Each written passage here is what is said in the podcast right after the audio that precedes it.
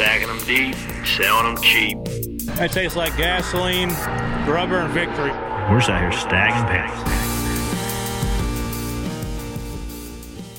All right, guys, we are back with a bonus next gen recap edition of Stacking Pennies. Thank you for tuning in. I am Corey LaJoie, joined by a couple of my good friends, Mr. Ice Club Blue Mountain Takes, Jonathan Merriman. What's up? Pit Road Boats and Wheels analyst, front tire changer for Brad Keselowski, Mr. Ryan Flores. Hello from New Jersey. Reporting from the nursery in somebody's house with a crib in the background and baby blankets. Where are you at now? At my mom's house here in the lovely Jersey Shore. Is that Pottery Barn? I think I have the same crib. it might be. I don't know. Might be. And last but not least, our dear friend Chuck Bush. Hey, greetings and salutations. I had to be weird on that one. Man, not gonna lie, it's been a week, and I already missed you guys. I miss talking to you, and miss BSing a little bit, but my wife is not too happy, Chuck, because she looks forward for three months about the off season. We're a week and a half in, and I've been to the track more in the last 10 days than I've been in the last two months. So we have had a next gen test at Charlotte. We had a next gen test at Roval a couple weeks ago. Uh, but we I wanted to get on here and do an episode just to get y'all up to speed, besides just whatever Bob Pockrass is tweeting out, to give y'all a little peek behind the actual driver's seat and a peek peek behind the old pit crew gun with Ryan Flores on one nut stops now that we've actually done some and we know what we're talking about somewhat. Well, first off, she she must not be too mad because you're having a second baby and that requires close physical contact. So congratulations to you. The one time every six months, man, I, I hit pay dirt. So uh, thanks for that. yep. So he's regarding the information about that came out last week. Kelly and I are expecting baby numero dos. So we're looking forward to that. And thanks for all the well wishes there. Chuck, where are we at with the insiders, outsiders perception of the first, let's call it the first, the first oval next gen test with the majority cars there? Well, I'll say where we are from my perspective. Um, you know, we we streamed it on uh, NASCAR's YouTube channel. We had a a live, basically crash cam, if you will, up covering the laps, and I mean, it got a lot of views on the YouTube. Not gonna lie, and it was cool to watch. Like I'm sitting at home watching the cars go around. And you got a thought that you, you, you got in your head right there, Corey? Well, yes, because you called a crash cam and it got a crash less than six minutes into that test. Yeah. Um, what had happened was, uh, so it was us, the three, I believe the 21 went out first. There was like four cars. Usually the track is hammered down, ton of grip. So we were going to go out there and be some heroes, lay some heater laps down and feel out what these next gen cars are all about. I believe there's a little bit of moisture down in the middle of one and two because I hit it and had multiple big moments like sideways catch, sideways catch, all the way to the fence, and about pile drove our stuff into the fence. And then Austin came about 300 yards behind me and was not as lucky as I was because when his stuff went, he overcorrected and the thing sat in the left rear and he hit head on. I've never seen a tank slapper bite that bad head on at Charlotte. That was wild. Well, the wild thing about it, at least from my perspective, is that test session was a long one because they were going into into night. So we got to see the cars under the lights, but they took that car back to the shop and Welcome and got it fixed and it was back that day to finish the nighttime session to see it back on track with an hour to spare. I'm going to lean on Brian to talk about the feet because him and I talked about it on the phone uh, er- earlier that what the probability of doing that with the current car and the next gen car. It's not even the same conversation. Nah, the current car's zero, right? Um, you know, body welded on body work, it's a it's a three day ordeal if you're flat out. But talking to um, my buddy SJ Golomboski, who's the tire guy, he's a good friend of ours, tire guy on the three car. Uh, he kind of explained what happened. I guess they had a little bit of time once the car wrecked. Say the car, the test started at nine and they wrecked at 9:08, right? Car got back to the garage. They had a little bit of time waiting on the roll off, so they started taking stuff off it there. And then uh, call it 11 o'clock when they got the car back up to Welcome. Unloaded it, the, the road crew guys had a front clip sitting there with suspension hung on it, ready to go. And he said that they were head down digging from about 11, 11.30 to 2 o'clock. They never took a breath. And it was, it was everybody in the shop working pretty hard on it. And he said that they got it done on the setup plate and ready to go back in time where they even contemplated rewrapping the thing. So uh, obviously a lot of talented guys at all these race teams up at RCR, but to be able to do that now, it kind of proves the value of why we're doing this. And let's not discredit them either. RCR helped, I think, build the first one of these, right? So if anybody's going to put it through its paces in terms of wrecking it and fixing it, that that RCR crew has probably got more. Now, granted, people leave and go different places, but that RCR group's got a lot of experience with that that next gen car building it. When with the announcement this past week as well of having practice and qualifying back for next season, say in practice you you know go head first in the wall, you, you detonate it, right? Do you necessarily have to go to the backup right away? Like, does this give you with the composite body and all that stuff, and with the ability to do that, does it help out at the track any? It certainly changes the dynamic. And I think that it also opens the opportunities for a small team to not have, you know, what originally you might have thought you needed six or seven cars in rotation to get through the whole year. You might only need three to four, you know, and if you're talking about a smaller team where it's between 300 and 400 grand per car by the time that thing's ready to put a motor in to hit the racetrack, you know, 1.2 to 1.5 million dollars is a big swing if you don't have to buy those two or three extra cars to have your circulation be enough to where you're not getting backlogged. But if you can stuff one in the fence, and I'm talking absolutely trash it. I mean, that three car was destroyed. And of note, that was the new clip that NASCAR just developed with a, a couple different lightning holes, a couple different crash structures that actually crush a little bit more to absorb some of that energy. So that thing did its job. The actual numbers on that crash, they released them were 21 G's. So it was a big lick. Austin hopped out and was fine, and he was racing that night. So I think that just that fact alone is really impressive and and certainly tips the cap in the right direction of what we need to do with the sport to be able to build a race car in a day essentially and come back and be competitive that night. Now, if you stuff one in practice or qualifying next year during, you know, on a Saturday, you could have that thing turned back around your primary car potentially on Sunday morning. So uh, I think that would be up to the team, but you'll certainly want a backup car in the truck, just barring, you know, a catastrophic issue. But I'm, I'm not saying you wouldn't ha- have that, but if you can avoid going to that, right? Like if you know that this is your your main bullet that you got out there, and it's the one that's going to get you that top 15 or whatever. Well, I think you know, I think of Daytona Speedway where teams would have their clash car. Their they would have two cars down there for you know in case you trash one in the 125s. You could be okay and confident going in there with two cars. You're not going to get in trouble uh, with that. So, but I, I like that fact for sure. They drive way different. You know, those things are super sensitive to the to the pitch and the roll, and they get they're off the ground obviously a lot more than what those cars that we had the Gen Six cars were. So they get a little more roll, heave, pitch, the whole deal because they get a little bit more movement since you're not on a bump stop like we were used to. So, you know, does NASCAR have some levers they need to pull and pull in terms of aero to get the cars to race a little bit better in traffic and some other things? Yeah, but I also think that, like I've been preaching for the last three months, give NASCAR guys a little bit of rope to let them. Like I'm not even going to judge this thing in the first week. I'm not going to judge this thing the first six months of the year when we go to these racetracks the first time. There's NASCAR is going to keep tweaking this thing, whether that be diffuser, whether that be spoiler height, whether that be horsepower. Like they have, they're going to make it a good show. So, you know, I think we get lost in the sauce of, well, we need this horsepower, we need this downforce. We need whatever puts on a good show. And we all are collectively on board with what uh, you know what needs to happen. But I think the car itself, barring some tweaks, certainly has a lot of good potential.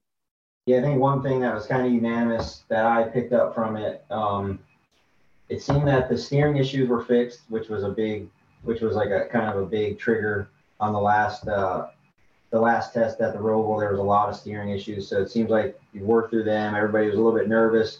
You know, getting into one at Charlotte's one of the highest loads you see all year. Um, like in the one at Charlotte and, and at Dover, So to be able to do that and kind of, it sounded like we got through that without any um, issues.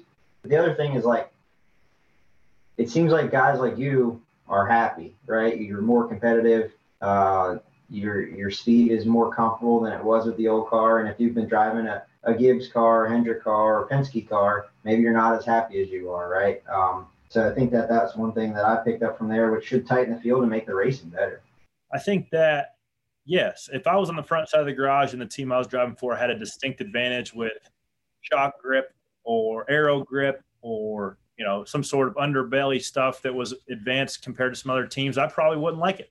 I wouldn't like a live fast racing to be in the top eight. I wouldn't like to see Spire Motorsports be in the top four to eight in every next gen test either, you know, just because our delta to the leaders when it used to be 1.2 seconds to Charlotte, now it's two tenths of a second. And you can find and tweak and get that. Now, the bigger teams will figure it out a little bit quicker than the smaller teams, but how far can they go? You know, it's like right now there's no end to the development, there's no end for the gains that they can make aerodynamically ahead of what Spire Motorsports can because we don't ever see the wind tunnel. Now, with the same body, belly pan, fill in the blank, I don't think that those bigger teams that hit on it can get that further out in front of the teams that can't. So I like the idea of it. Now, we have to acknowledge, Merriman, that if all of this, like we are trying to entice another OEM or at least appease the current OEMs, because as much as the broadcast money drives the sport, the OEM money drives the sport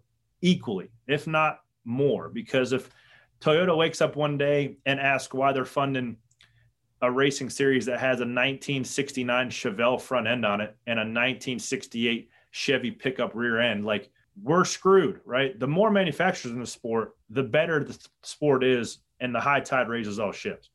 I mean, I think a lot of people are are like me, right? They got into the sport because they not necessarily because they like racing, but they like cars. I'm not an exclusive fan uh, that's now become an employee of this sport, and to look underneath my GTO in the garage and look underneath a cup car, you know, mine's an 06, right? I've got independent rear suspension. Cup car's got solid rear axle, all that stuff. Like it, it's a difference.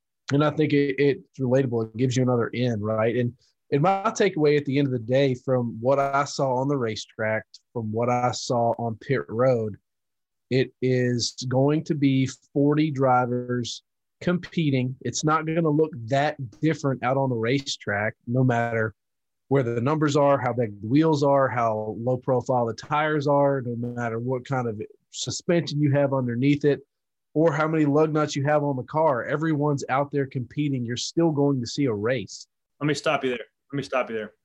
Let's take into consideration, though, we have had 40 years, maybe a little bit less, call it 20 years, of development with the current or the previous now package of race cars, right? We have learned what race is best at Vegas. We've learned what race is best at Martinsville. We've learned what race is best at these mile and a halfs that presumably continue to provide worse and worse racing with the development of technology and cars getting lower and more more reliant on air for speed.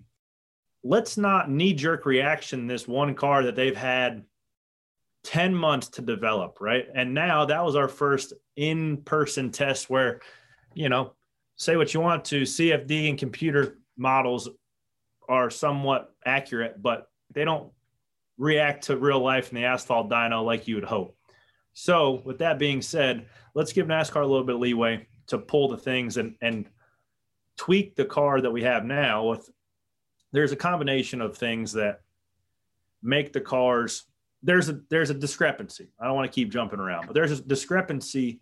You know, people on Twitter or Reddit want to say, "Oh, the Cup cars need to drive hard. They need to they need to be hard to drive. They're a Cup car. They need to be hard to drive." Okay, yes, I agree with that, but they need to be hard to drive in a different way than they currently are hard to drive. When you have to be on the razor's edge of grip by yourself, let me tell you something you're not going to be wanting to race side by side with another guy who's on the razor edge of busting his ass by himself. So you have to get the car somewhat settled down. NASCAR did make some changes the second day of the test. Mind you, You can't look at the scoring sheets and say like, "Oh, this guy's the fastest, this guy's the slowest." There's some projects going on. There's some science projects. I believe that NASCAR added about an inch to the right side of the spoiler on Harvick's car and about a one inch wicker down the right side quarter and gave him some gave him the Xfinity series tapered spacer to just try a little bit more side force, a little less down force, and more horsepower. And he ran a half second faster and made it better to drive. So they're trying to figure out what equation this next gen car likes to provide better racing. Here's one thing I'll add, right? And I'm a racer through and through. You know, you and I have done this from the bottom to the top, every level of it. haven't skipped a step, right? And the days of, I, I hear a lot of people come up to me and say, well, the ingenuity's gone. And the days of Smokey Yunick and Leonard Wood and all that, and, and you know, go go forward, Roush and Yates battling over horsepower, building better heads, build, like that's that is very far removed from where we are right now as a sport. And now it's it's a room of 40 engineers finding you know ways to get more side force than the next guy. And it's fun if you're in the sport or you kind of understand what's going on, but it is not correlated to TV and to be able to see you know firsthand the ingenuity that's actually going on. It's not there. So we don't we don't live in that world anymore, even though it's sexy to think back of it. You know, we just live in a world where the Chevys are faster than the Fords and Toyotas, and we don't know why. And the same people that are pissed off about the ingenuity are pissed off that the Chevys are winning all the races. So this is a way to level the playing field, and it's a place where we have to go.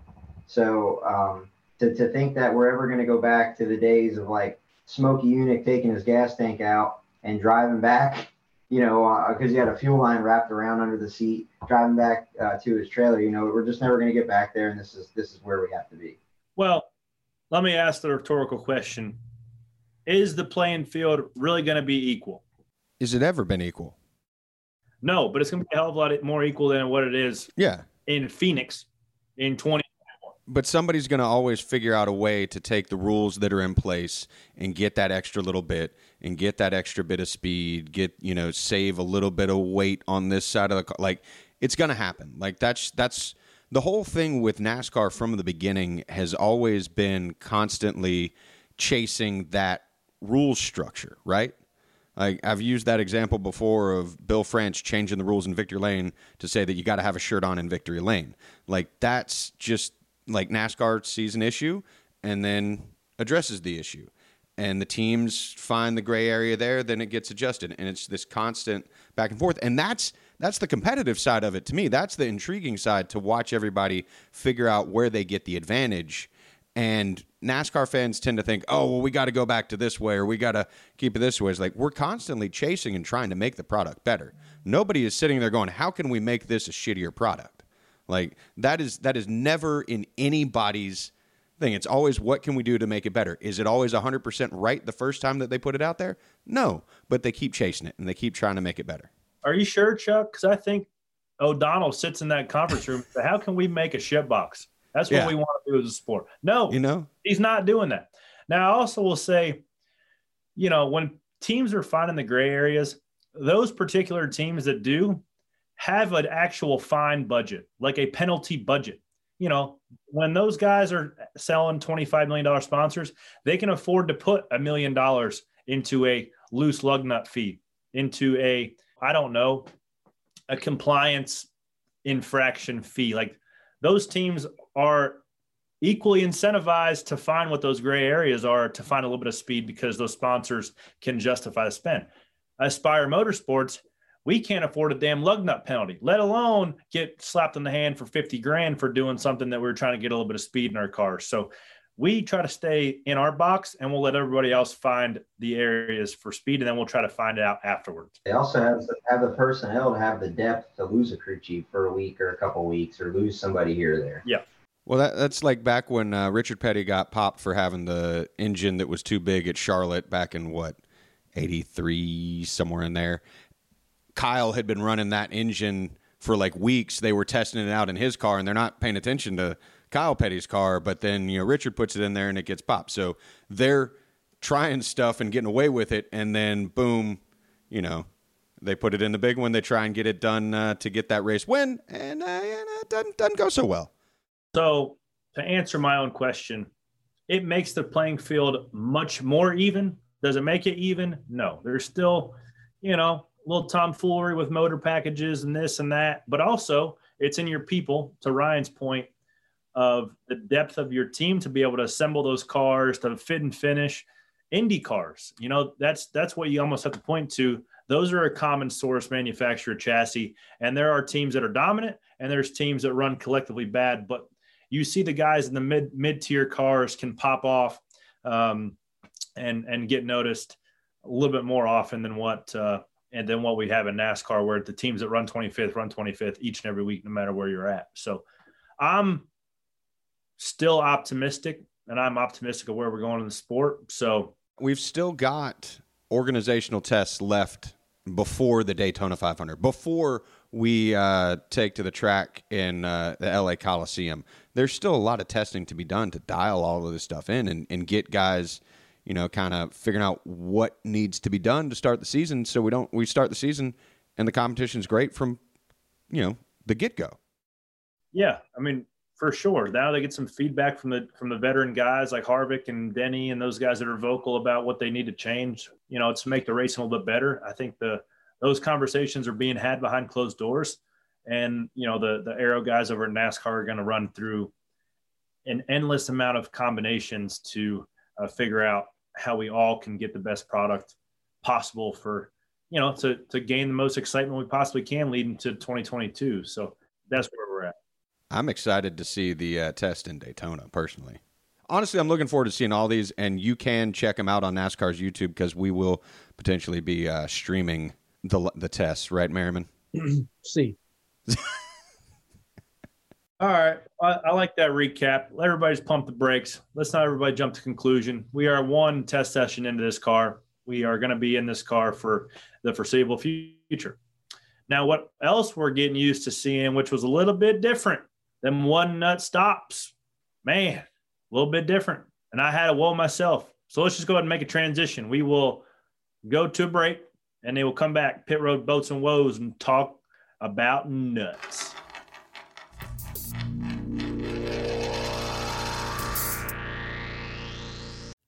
Achieving a gorgeous grin from home isn't a total mystery with Byte clear aligners. Just don't be surprised if all of your sleuthing friends start asking, What's your secret?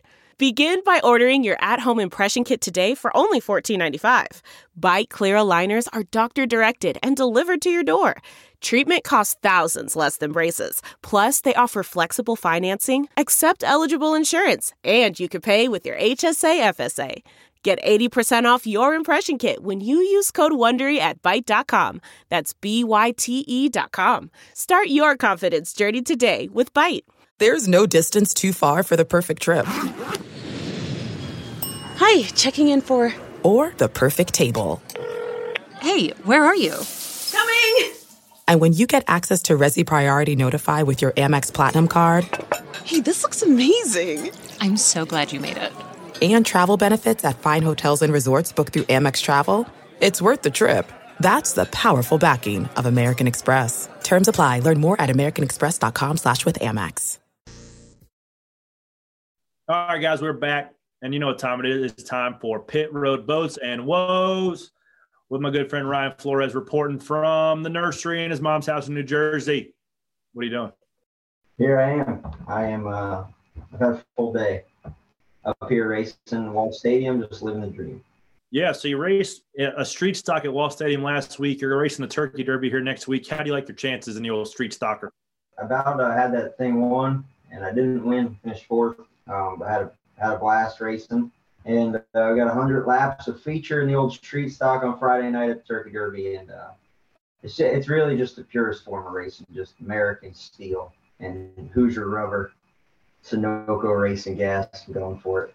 Now, NASCAR's off season is your in season for racing because, like you just mentioned, you run a street stock a couple times, but also you have a indoor TQ three quarter midget. You race Atlantic City, you race at Allentown, Pennsylvania, a couple times.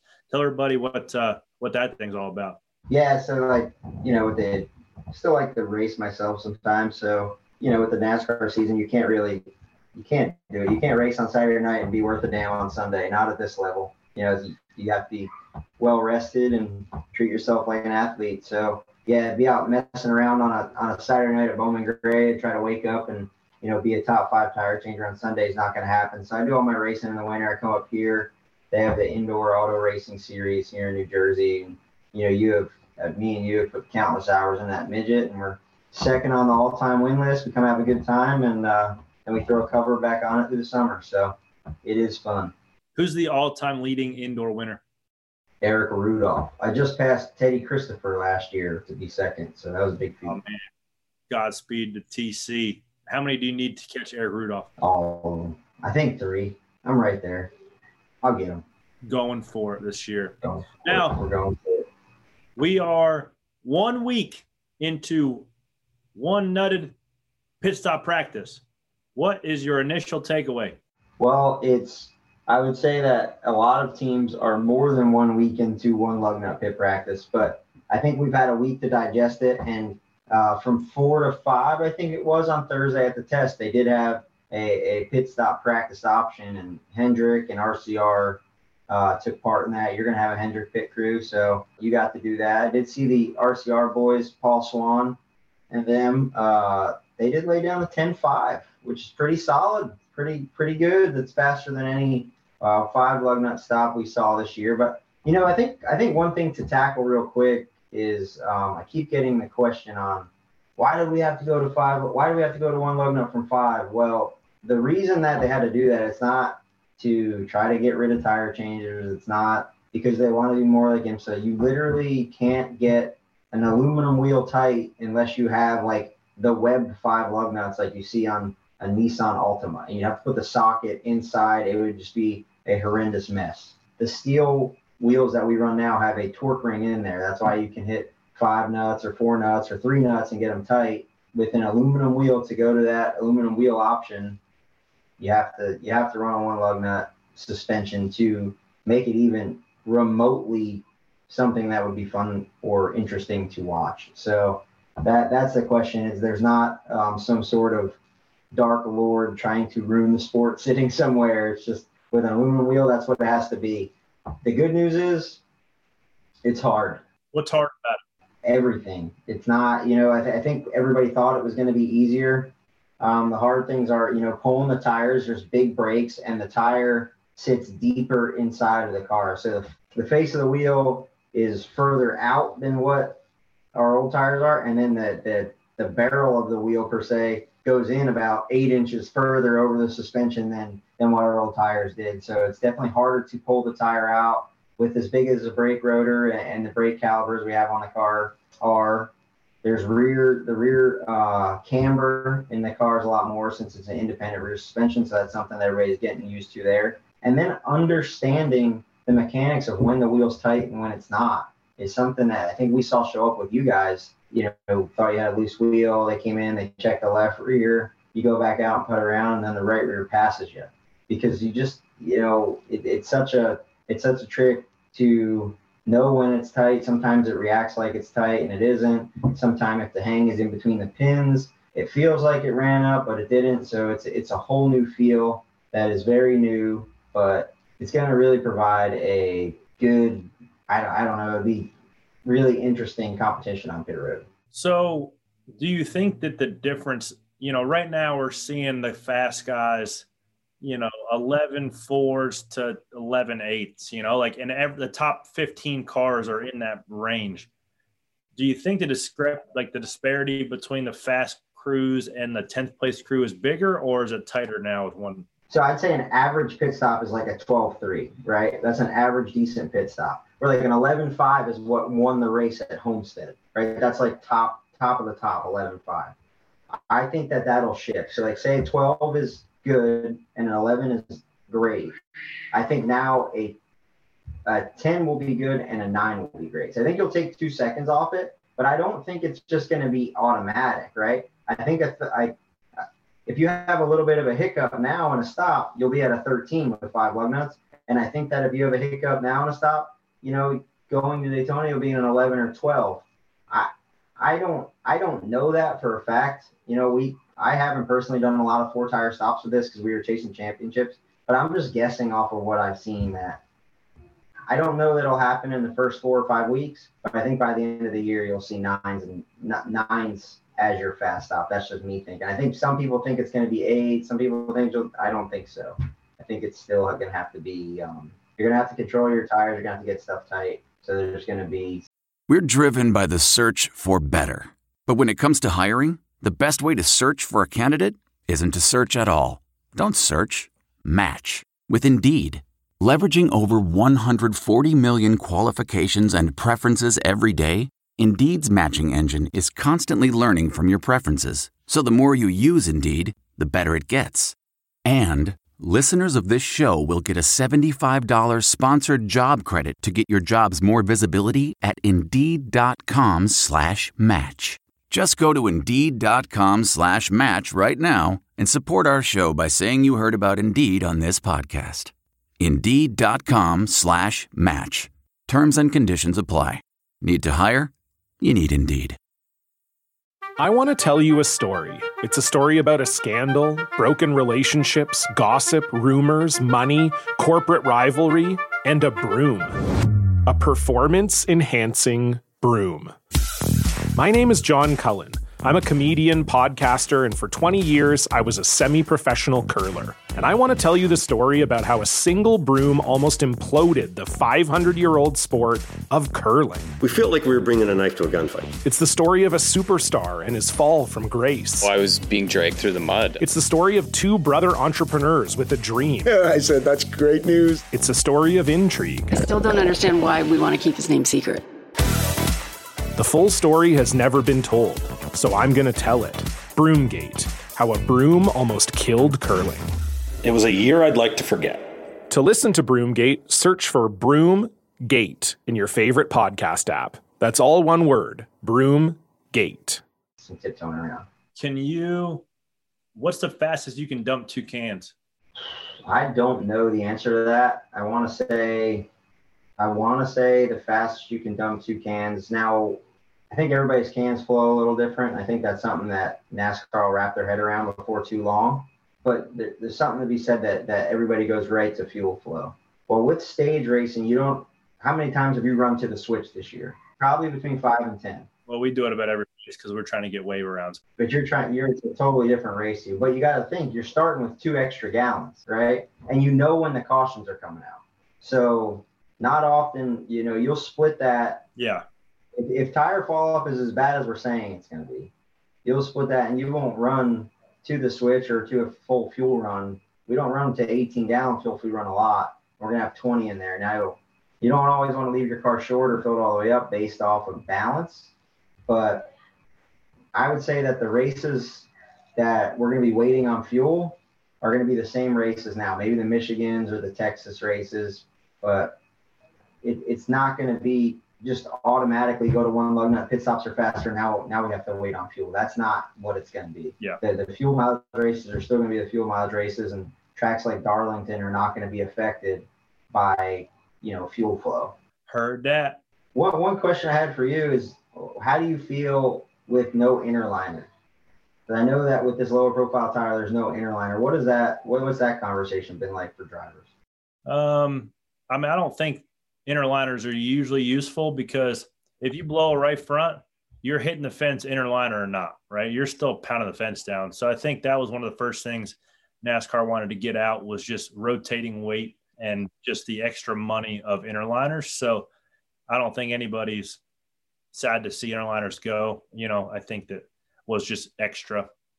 Uh, now that's that's a little bit of you know, left rear sidewall grip that you were missing out on because you can juice the left rear inner interliner up and get some free grip there. But, you know, I think you just have to get acclimated with what makes these new cars go and tick and drive well.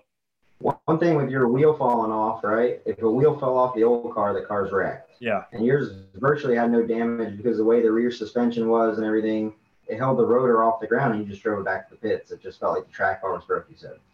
Yeah, it felt, you know, floppy left to right. And then what happened was you mentioned it when you were talking about it. If the hang was in between the pins that hold that tire, there's holes behind the wheel. There's five little pegs on the hub that go inside the wheel that keep the wheel from rotating, you know, aside from you know it. all I think there's more than that, but we'll go five. Don't get caught up in the numbers. Call it six. I think it looks like six. Now they those pins got perfectly in between the gap of in between those holes in the back of the wheel, and they hit the nut, and it had just enough thread to get it somewhat tight. And then as soon as it fell, that once the tire fell in the pins, the lug nut wasn't over that detent stop that helps it uh, hold that lug nut on because if the tire is hung correctly and you hit the lug nut and it comes loose, there's no way for that lug nut to fall off, in which case the tire is going to stay on. But the lug nut met, never made it over that detent because uh, it was stuck on the pins and then the whole thing fell right off. So it's going to happen. And what's going to happen is, is whoever's crew chief that is, is going to have a four weeks vacation. So now, but you, like you said, you couldn't drive it like, you felt it the minute you left the pits. Yeah. Right. And you made it back to pit road with that wheel still on there. It's not like you just pulled out and the wheel fell right off. Yeah. You made it back there and they were convinced that it was the left side wheel that was loose.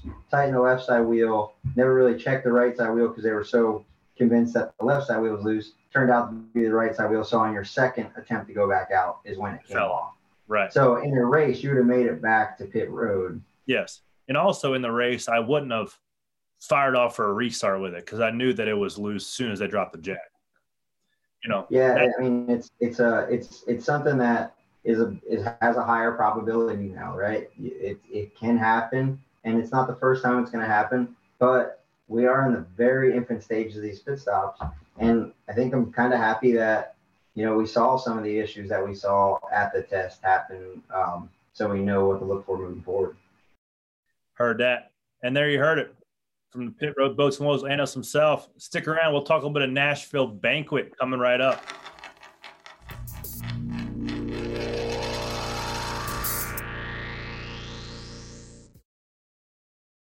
All right, guys. If you are tuning in to the NASCAR Awards ceremony next week on next Saturday, you will see Stacking Pennies. Maybe not at FS1 or wherever they're putting the awards, but we will be where, Merriman?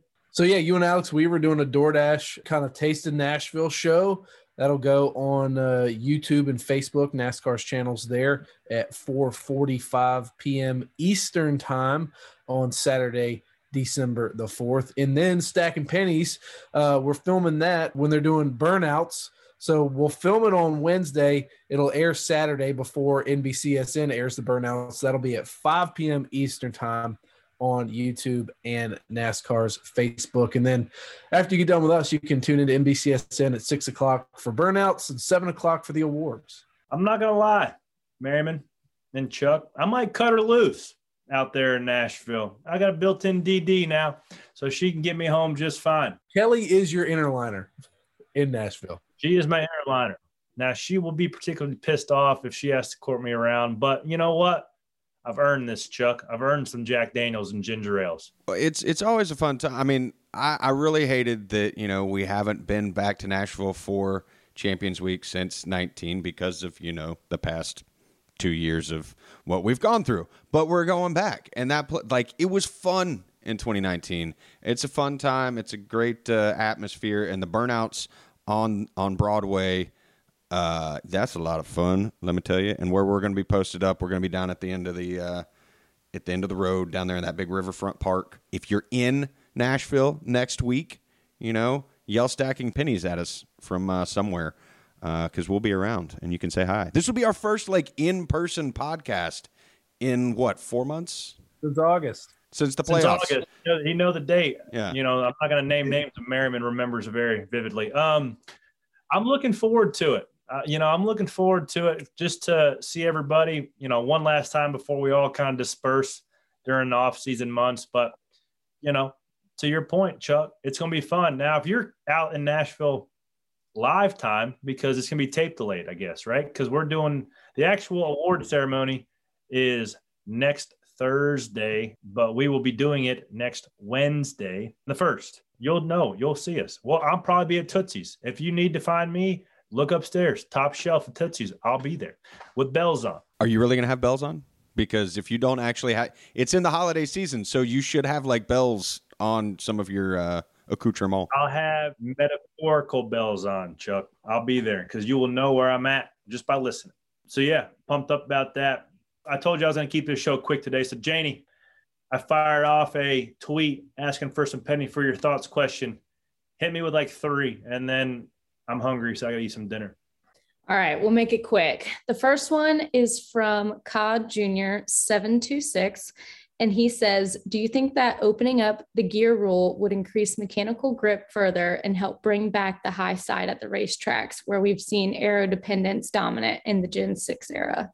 The gear rule, no, uh, because that's when the engine builders get really pissed because you're twisting those things 10,000 RPM. So the longevity of the motors goes significantly down. So, yes, the gear rule it's funny how people have like these things that you know one little switch is going to fix the race and like oh man ever since they made everybody run the same gear it's been shitty. Like a gear rule ain't it. It all comes down to air. Air is the enemy. If we could just turn if we can go on iRacing turn the aerodynamic effect down about 40% we'd be dialed. But hey guys this is real life. It's real stuff we have to work through. So next question Andy Miller asks, did you get steering issues fixed out from the Roval? Can you elaborate on the repairs that were made, assuming it was the same car? Yep, it was the same car, new clips on it, the ones that NASCAR developed since the second crash test. And I had zero steering issues, nor did I hear anybody else have any steering issues as well. I think maybe the majority of it was the paired up caster at the road course you know? So if that thing if you still have two and two degrees squared up caster you get what's called a caster shake similar to what you would get in your passenger car. So i think that's what we were seeing at the road course at the roval specifically. Um, and then once you have some built-in caster you know you have two degrees left front four or five degrees in the right front you have always some load on that rack so it's never confused on what's zero. So um, I don't anticipate being any big issues, steering issues that we can't overcome. All right. And to wrap this up, we'll finish with Freddie Arts and Crafts. And he asks, hearing lots of reports that it's still way too hot in the car, even on short runs. How much hotter are we talking compared to the old car? It's not that much hotter. I mean, it was granted, it was a cool day. It was probably 55, 60 degrees. It might be similar. It might be a touch more amp, you know, touch more high than Gen 6 car relative to ambient temperature, but not that much. Um, you know, they did they added the NACA duct to the windshield, they added some slits in the rear window. Uh, the pipes are going to be shorter. So they've done a lot of things to get the interior cockpit temperature down, but it's hard to say without, you know, an 85, 90 degree day, um, you know, when we go to Vegas or wherever. So I don't anticipate being that much hotter. And if it is, you know, you just got to be tough. And penny stack of the week, there's Levi because he's at the bottom of the stairs yelling for me to come downstairs. So that means we're going to wrap this thing up. Thank y'all for tuning in, and I will see y'all next week in Nash Vegas. Chuck, Jonathan Merriman, Janie, and Pit Road Boats and Wheels analyst Ryan Flores. Y'all have a happy Easter. Thanksgiving. I'm sorry. Happy Thanksgiving. yeah. Yay, turkey. I was wondering why all three y'all looked at me like I had three heads. Oh it's been a long day, and I'm over it, and I'm hungry, and I need a beer because it's 5:30. Uh, y'all have a great day and keep stacking pennies. I'll holler at you.